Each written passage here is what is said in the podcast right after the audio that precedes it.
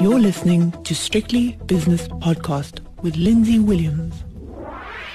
2020 is almost over and it's been an extraordinary year. And how extraordinary has it been when it comes to investment flows? With me now is Sangeeth Sewnath, who's the Deputy MD at Ninety One in Cape Town. Sanjeeth, you sent me a piece and it says the following Fourth year in which investors continue to firmly favour interest bearing portfolios over equities. Isn't it strange how people's behaviour mirrors their surroundings and, and, what's going on in their lives? Because it seems to me that with equities going to all time record highs in certain jurisdictions, they should be looking at equities, but they're not.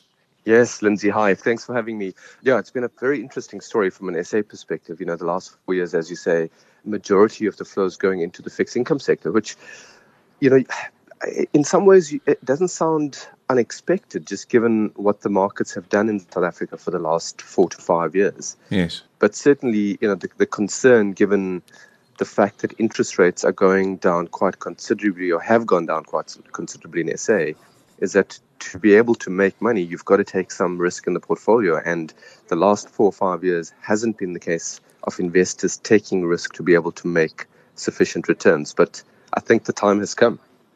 I think the time has come, and maybe it's too late. I don't know, but it's never too late, as the poet once said.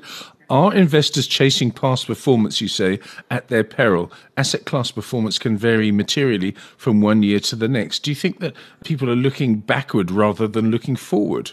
You know, I think I think that's certainly been the case. So if you look at flows not only in South Africa but across the world, you know, generally there's a high correlation between what the performance has been over the last one or two years and and the flow rates. You know, I think in, in South Africa, I mean, if you look at the last five years, the best performing asset class, firstly, actually has been offshore equities, giving you somewhere in the region of about 14% per annum over the last five years. And so, funnily enough, you, you know, you would have expected a lot to go into global equities and actually has gone into global equities. Fixed income, so bonds in South Africa have done roughly around 8% per annum over the last five years. And that's been the asset class that has had majority of the flows. And I think it's a combination of to some extent following performance. But you know, I think it's largely been the fact that markets have been so volatile and people really didn't know where to go, and so fixed income became you know the, the default selection to a large extent. And you know what's really interesting though is that given the interest rates in South Africa, having chosen income over the last five years, investors actually made a pretty good real return. Yes. You know, so if you think about inflation being in the region of four to five percent, because it has been as low as that in South Africa, you know, and the ten-year bond yields being ten percent, I mean that's that's in the region of you know five percent real returns investing in fixed income, which is pretty good. So, despite people choosing a low risk asset class, you know, the returns have been you know very nicely commensurate with the risk that people have taken. I mean, 5% real returns have been really attractive. And, you know, most investors, irrespective of whether they're in South Africa or globally, you know, would take 5% real any day of the week. Yeah, I mean, 5% to, to, an overseas investor is extraordinary, given the fact that there are $17 trillion worth of bonds under 0%, either at 0% or, or negative yield. So it's quite extraordinary. Let's have a look at the future, though. You say the investment decision is an important part of your 2021 policy, starting with your investment goals, determining which categories funds are suitable for you, what to consider when choosing a fund. Not all fund managers are equal. So, what do you do in 2021? Do you look back and say, well, actually, I got it wrong because I didn't go into equities? Or do I say, well, it's not too late, so I go into equities in 2021? It's an important decision to make. Yeah, if you look at the last 120 years of investing in the South African market, it is never too late to get into equity markets. And, you know, I think, you know, the, the bounce back from kind of post the March crash has been a lot quicker, I think, than most people would have expected. And we kind of had the same levels locally and globally than, than we were before before the crash. So where do where do where, or what should people be thinking in 2021? You know, I, I think the easy trade in the last five years, which many people have actually fortunately benefited from, was the fact that they went into fixed income and they got real returns probably far higher than they would have expected. So despite not having taken risk in the last four to five years, people have actually benefited from the returns that they've generated. Going forward, you know, with interest rates below repo rates at the moment, uh, and likely to probably stay that way, you can't hide in cash. You know, you can't hide in fixed income. There might be some interesting opportunities on the longer duration on the fixed income side, but you know, you've got to take some some risk to make some return. And you know, our view, certainly from our quality team, Clyde and Dwayne and Sumesh, you know, is that global equities still represent one of the best opportunities in terms of the risk return characteristics for what you would expect over the next five years. Probably the closest in terms of the upper bound of return is local equities in South Africa, which will surprise many. Uh, the problem is that yes. the risk facing SA equity is too large relative to that return to choose SA equity. So you've got to be very selective uh, on SA equities.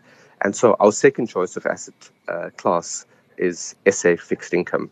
So first choice global equities, second choice fixed income, and then very very selective on SA equities going forward, just given the risk that you have uh, in the SA equity market. And the final sentence in your piece that you kindly sent me was the, the following The importance of choosing multi asset, high equity portfolios for investment over the long term as the equity component acts as a vital engine of growth over time. So, in other words, yeah. be diversified. I mean, you, I love that phrase you said don't hide in cash. But on the other hand, there's got to be an element of cash in it. It's got to be a diversified portfolio, in other words.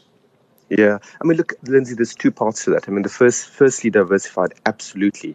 You know, and the second thing is that whilst maybe over the last four or five years, in hindsight, and hindsight, you know, is always a 2020 science. Yes. But in hindsight, having chosen fixed income was a good was a good option uh, in the last five years. You know, everyone wishes they had more in global equities like Clyde and his team did, but fixed income in hindsight was not a bad choice. The point about choosing a multi-asset portfolio is that you've got to keep that decision or pass that decision rather to somebody who looks at this every single day. So the question is when do I move more into SA equities? The question is, you know, when do I move out of the global equity trade into the SA fixed income more into the SA fixed income, more into the SA equities.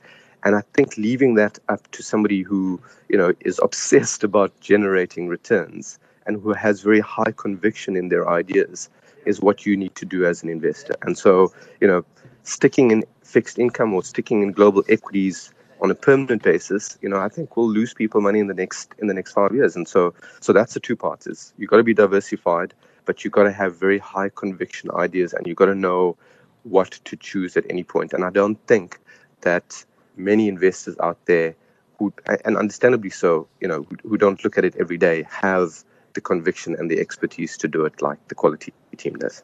Sangeeth, thanks so much for your insight. That's Sangeeth Sewnath, who's the Deputy MD at Ninety One in Cape Town.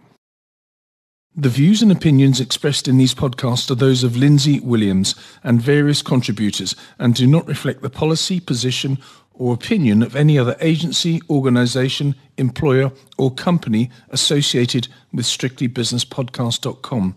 Assumptions made on the analyses are not reflective of the position of any other entity other than the speaker or the author. And since we are critically thinking human beings, these views are always subject to change, revision, and rethinking at any time. Please do not hold us to them in perpetuity.